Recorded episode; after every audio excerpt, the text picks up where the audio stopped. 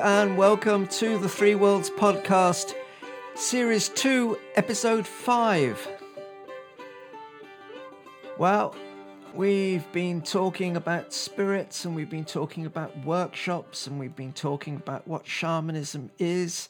And I guess we've probably covered what animism is to some degree too in the last four episodes. So, this episode, I'd like to go into a little bit more detail, I think.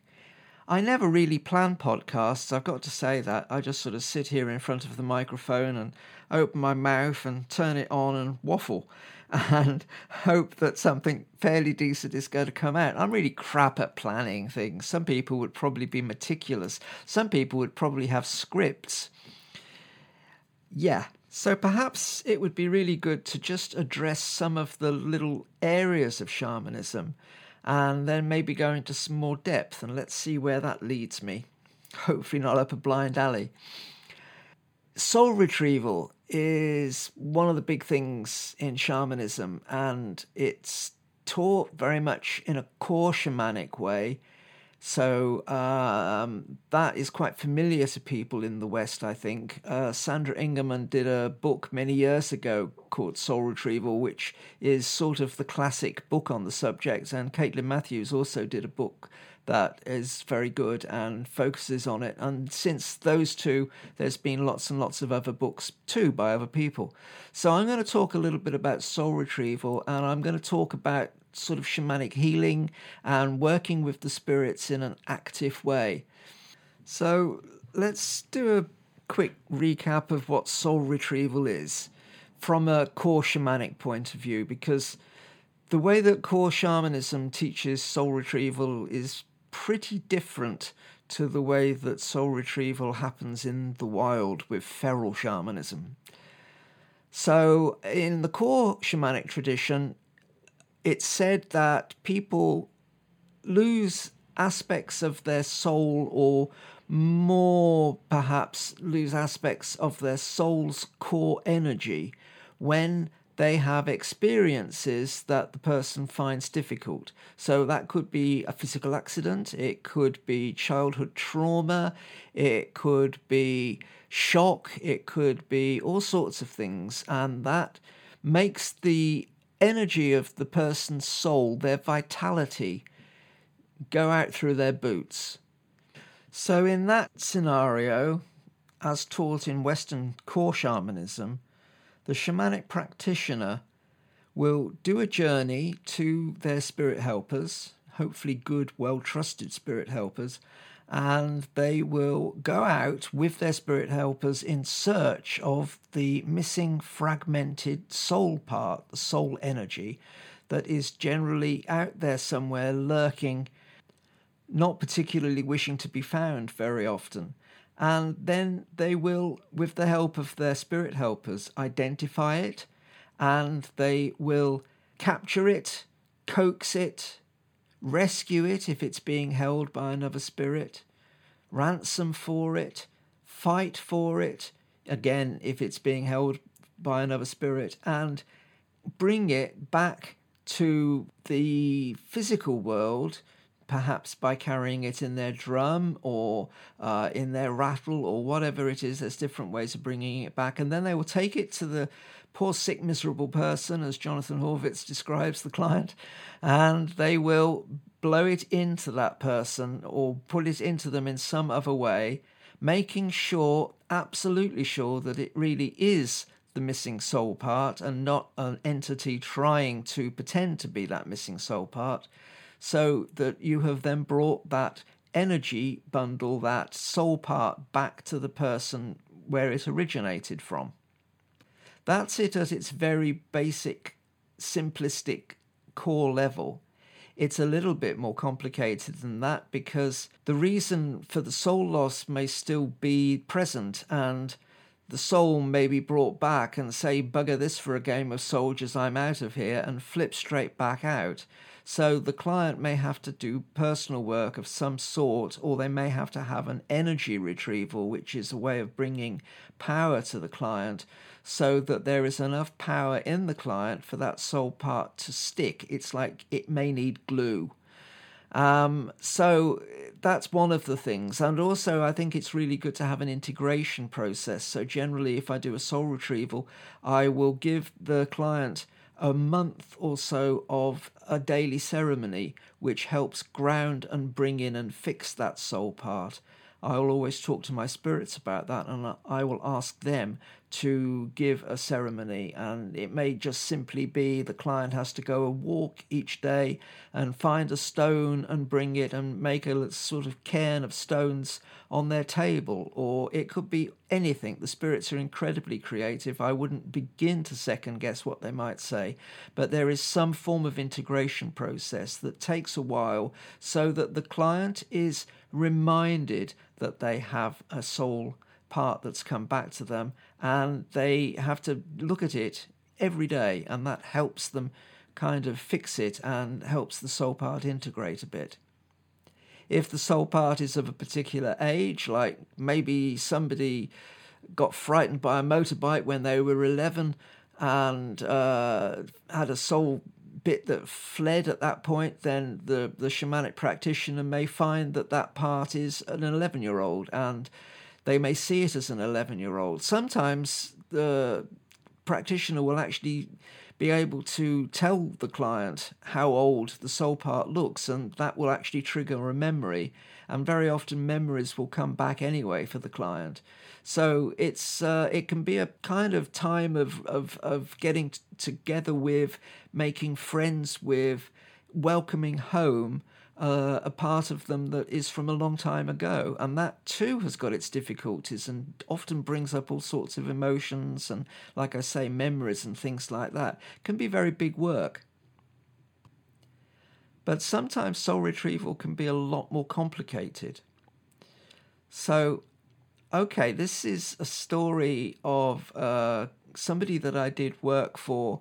I was working with a Mongolian shaman friend of mine. The two of us were working on this particular person together, and it was distance work, but we were both taking a very active part in it. So, this person was the, the client, the poor, sick, miserable person, was very ill uh, they had uh, a life threatening cancer situation, so they were extremely ill. So, in a situation like that, the client is going to have lost massive amounts of soul. And in effect, really just doing a soul retrieval at that level is not necessarily going to help that much, but it might put them in a better frame. And if they're in a better frame, that will enable them to fight off any disease spirits that are around for them. So it's always a good thing to look at. Oh, just an aside here if a client comes to you and they say, I need a soul retrieval, do not believe them. Always, always, always check it with your spirits. Never let a client tell you what they need. Always go talk to your spirits, go and have what I call a tutorial Take the case notes, sit around the table with your spirits and discuss the case and ask the spirits what the client needs. It's so common nowadays that people will kind of phone you up or email you or something and they will say, I need a soul retrieval, I need XYZ. And mostly they're not shamanic practitioners. They may have come across it on a website or read a book or been told by their best friend's pet poodle, and they will think that they know what they want, but only the spirits know what they want. So never agree to do anything unless you've checked it out with your spirits first. And also, some clients are not for you. You can't help everybody. There has to be a sort of match between you and the client. So don't take on a client until you have talked to your spirits. Always, always good basic practice. I never agree ever to do a healing for somebody. I always will say I need to talk to my spirits first. So, okay, back to the story. So, there's this client. They're really ill. I mean, they're basically dying. And um, my shaman friend and myself are working with them, doing a lot of work, huge amounts of ceremonies, both here where I live and in Mongolia where my shaman friend lives. And we're doing all sorts of fairly heavyweight things, including calling in Buddhist monks to do ceremonies and lots of other stuff. We both determine the cause of the cancer And the cause of the cancer was a sort of karmic issue. It was uh, kind of a, a bad thing that happened in the family of this person uh, from a long time ago, and it involved the murder of a little girl, and that had kind of caused a ripple in the karma of the family. And um, although the, the client was not in any way responsible, there was a sort of family curse, for want of a better way of putting it. Not a curse put on by a magician or anything like that, but a curse that was caused by improper actions of people in the family line in the past. So this was a fairly heavyweight situation. We did basic healing, working with the actual client but we needed to sort out the curse. And that was a little bit more than a regular soul retrieval. So we both of us did uh, recces, reconnoiter missions, as it were, calling to our spirits, to our ongods, which is the Mongolian word for the spirits, and getting information and going and seeing what the actual situation was. Both of us came up with exactly the same thing that this this little girl i guess she would have probably been about nine or ten had been murdered in quite an unpleasant way um, and had been traumatized because of that her spirit was absolutely traumatized as it would be because of the horrible things that had happened to her and so we had to in effect work with the soul of the little girl to neutralize the curse that was going on in this particular family line. So that was a whole different way of working with soul retrieval. This is actually getting into another area of shamanism, which is called psychopomp work. Uh, psychopomp work is working with the spirits of the dead and helping them cross over. And that is a, a whole other area, and there's lots of different ways of doing it. But in this case, it kind of ties in with the soul retrieval because it felt to us that we had to retrieve and rescue the soul of this girl before she could actually move on. So my friend, my shaman friend, did the first bits of work on this and kind of sussed out what was happening and and and they weren't really very comfortable about doing it because it it was something that they didn't feel that they kind of could they found it upsetting, basically. I mean, shamans are human too, and uh, they found it a bit difficult to do because of the nature of this girl's death. And I was much happier to do that. I'm I don't fall off my chair very easily, and I'm not saying that the shaman fell off their chair because they didn't. They're big and tough and strong and know more about this sort of stuff than I do.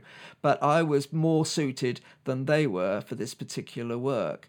So I had to go and uh, find the parts of this little girl, the soul parts of this little girl, that had actually been, well, I'm going to have to be fairly graphic here in a way. She had been dismembered after she had died. She had been cut up and parts of her had been buried all over the place.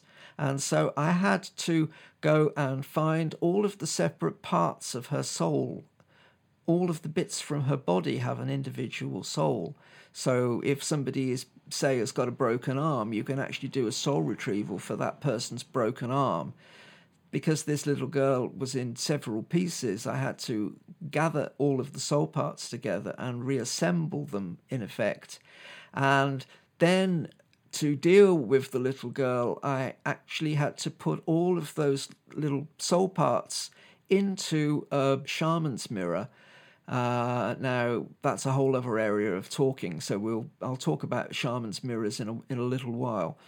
But I had to put them into a bronze shaman's mirror, which was then, as my spirits said it, to be put into the wind and the rain so that she could dissolve back into nature.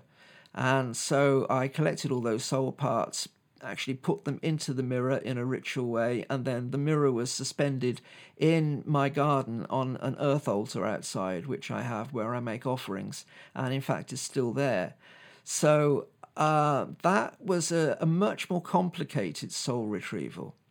Oh, and just to let you know, we did the work, we completed the work for the person who had the cancer, And at that stage, it didn't look terribly healthy. I've got to say that. And the client went into hospital, and it really didn't look like they were going to come out again. And and I'll be honest, I didn't think that we had managed to catch it in time. Hadn't managed to do enough. Um, and then about six months later, the client contacted me because they had come out of hospital and they had been completely cleared of cancer. They were completely well. Now, I make absolutely no claims on that, but I do say the spirits do the most remarkable things, but it's the spirits that do the work. The shaman doesn't. The shaman is just the intermediary, the spirits do the work. But that's that's one particular story. There's a lot more about that story. I'm actually writing a book at the moment. I'm writing a book that is um, kind of a bit autobiographical and it's looking at different aspects of my life and uh, some of the kind of shamanic adventures that I've had, coupled with lots of different teachings about different things. I'm only about a fifth of the way into writing it at the moment, so it's going to be a while before it's published, but it's coming along. And that story will be in there in a lot more depth than I can go into here, and there's a lot more twists and turns in it too uh, and there'll be other stories. But that's that story I thought would be a fairly good one to talk about soul retrieval in a slightly different way, and also to talk about the concept of psychopomp, because psychopomp work is a really major part of shamanism too. So, shamanic healing takes a multitude of forms, and each case is different, and I've long ago given up trying to second guess what the spirits will show me or what the spirits will ask me to do because it's just it's just an incredibly different thing every time. For it to be shamanic healing, it has to involve shamanism. It has to actually involve trance work. It has to involve going and dealing with the spirits in a trance in the spirit world. It's perfectly normal for shamans to do all sorts of other healing, and it gets called shamanic healing because it's a shaman doing it, but technically it isn't. If we go back to the first podcast of this series, shamans also do animistic work too. So lots of what is called shamanic healing is technically animistic healing. But also, like I said in the first podcast of this series, it doesn't actually matter it really doesn't matter. At the end of the day, if you've helped somebody with the things that you've done for them, then it's healing and it really doesn't matter that much at all whether it's shamanic or animistic. That's just a technical argument. So, okay, so you're doing a shamanic healing for somebody. Um, let's think of a kind of case study, a hypothetical case study. So, okay, somebody comes to you and they say that they are constantly unlucky they are constantly unlucky, they've led a miserable life, and they're asking you to do something for them. Now, the spirits are going to work with you depending on your own kind of abilities. So, the first thing you do is you go and talk to the spirits and you say, This person is miserable and they're asking for help. What can we do for them? And the spirits will work with you, like I say, depending on what you're like and what you are capable of doing. They may say, give the person a blessing. They may say, give the person a ceremony of some sort that will bring luck to them. They may say, This person needs a soul retrieval. This person needs a power retrieval. This person needs to be much more in touch with the spirits. This person needs a holiday. All sorts of things the spirits may say and work with you on that level. But they also may say something like, a little bit like I was saying about that little girl. This person has got a problem in their family line, and you need to go and deal with it so, okay, you roll up your sleeves, you go and deal with it. How do you deal with it? Well, of course, that depends on what the situation is, but let's say that you are going to deal with it and you meet something unpleasant. Maybe, you know, you meet some form of spirit that is an attachment to the family or an attachment to this person's line. That is very unpleasant. What are you going to do? Well, of course, the first thing that you're going to do is you're going to talk to your spirits. You're going to ask your spirits, what is going to happen here? What do I need to do? Should I be protected in any way? Etc. etc. You have to bother your spirits. You have to talk to them and be proactive. Like I said a while back in another podcast, this is not like watching a movie. This is like going shopping. You've got to go and be proactive. At the end of the day, that is the key to all shamanic work. Ask your spirits. No spirits, no shaman. You can't do this by yourself. You are, in effect, the servant of the spirits. You carry out things that they tell you to do, but they are in charge, and you need to refer back to them all the time and ask them and ask them and ask them. So, a lot of shamanic training really is about knowing how to connect with the spirits, learning to trust them, learning to be able to hear them in a clear, unpolluted, uncontaminated way so that your own thoughts and your own impressions and your own ideas and your own will don't get in the way. Once you can do that and you learn to let go and you learn to trust what's going on and what they tell you to do, then you'll start to fly. So, okay, uh, situation, another one that I had. Um, I won't go into the whole story about it, but it involved working with a guy from Malaya or Malaysia. I never know quite how to say that. Country in Southeast Asia. And um, he came from a family of uh, shamans. I don't know what the, the Malay word is for that, but but uh, he came from that family, and I had to go and work with his ancestors, and his ancestors were pretty pissed off, and uh, he had upset them through various things, and I had to go and sort out the damage. And uh, part of the situation was that he had to prepare a great big feast for them in the traditional manner and all of that. And, you know, we kind of got it sorted, and, and I sort of poured oil on the water a bit and got things a little bit smoother. But then I'd finished my work and I had to come back, and my spirit said, Cover your tracks. These ancestral shamans were potentially dangerous. They were very curious about me, and I had to come back to ordinary reality in such a way that they couldn't follow me. And I had to listen to my spirits about that. I do have different techniques that I can now call upon because my spirits have taught me them over the years. But if I hadn't been listening to my spirits and paying close attention to the fact that they actually wanted me to come back in that cloaked way, then I might have just come back out of the trance in the normal way, and those ancestral spirits would undoubtedly have followed me back and potentially have caused mischief. So, again, it's always about listening to the spirits, listening to one's own spirits, the spirit helpers, and following instructions and being aware. You can't do shamanic work you can't do animistic work, you can't do magical work if you're not aware. And if you think that you are the cat's whiskers and the bee's knees and you go in there all guns blazing and think that you are, you know, some form of shamanic Rambo, that dates me, doesn't it? Yeah, anyway, um, you're going to trip up. You're going to come a cropper. Also, you're probably going to come a cropper if you go and meet something quite unpleasant and you try and do love and light on it and give it kisses and rainbows and send it cute little fluffy cats because not everything out there likes cute little pussy cats. Well, actually, a lot of things out there actually eat cute little pussy cats. So you've got to be um, compassionate with a big stick, I think is a good way of putting it. I'll talk about compassion. As a Tibetan Buddhist, I'm not dualist. I don't believe that there is any such thing as good or evil.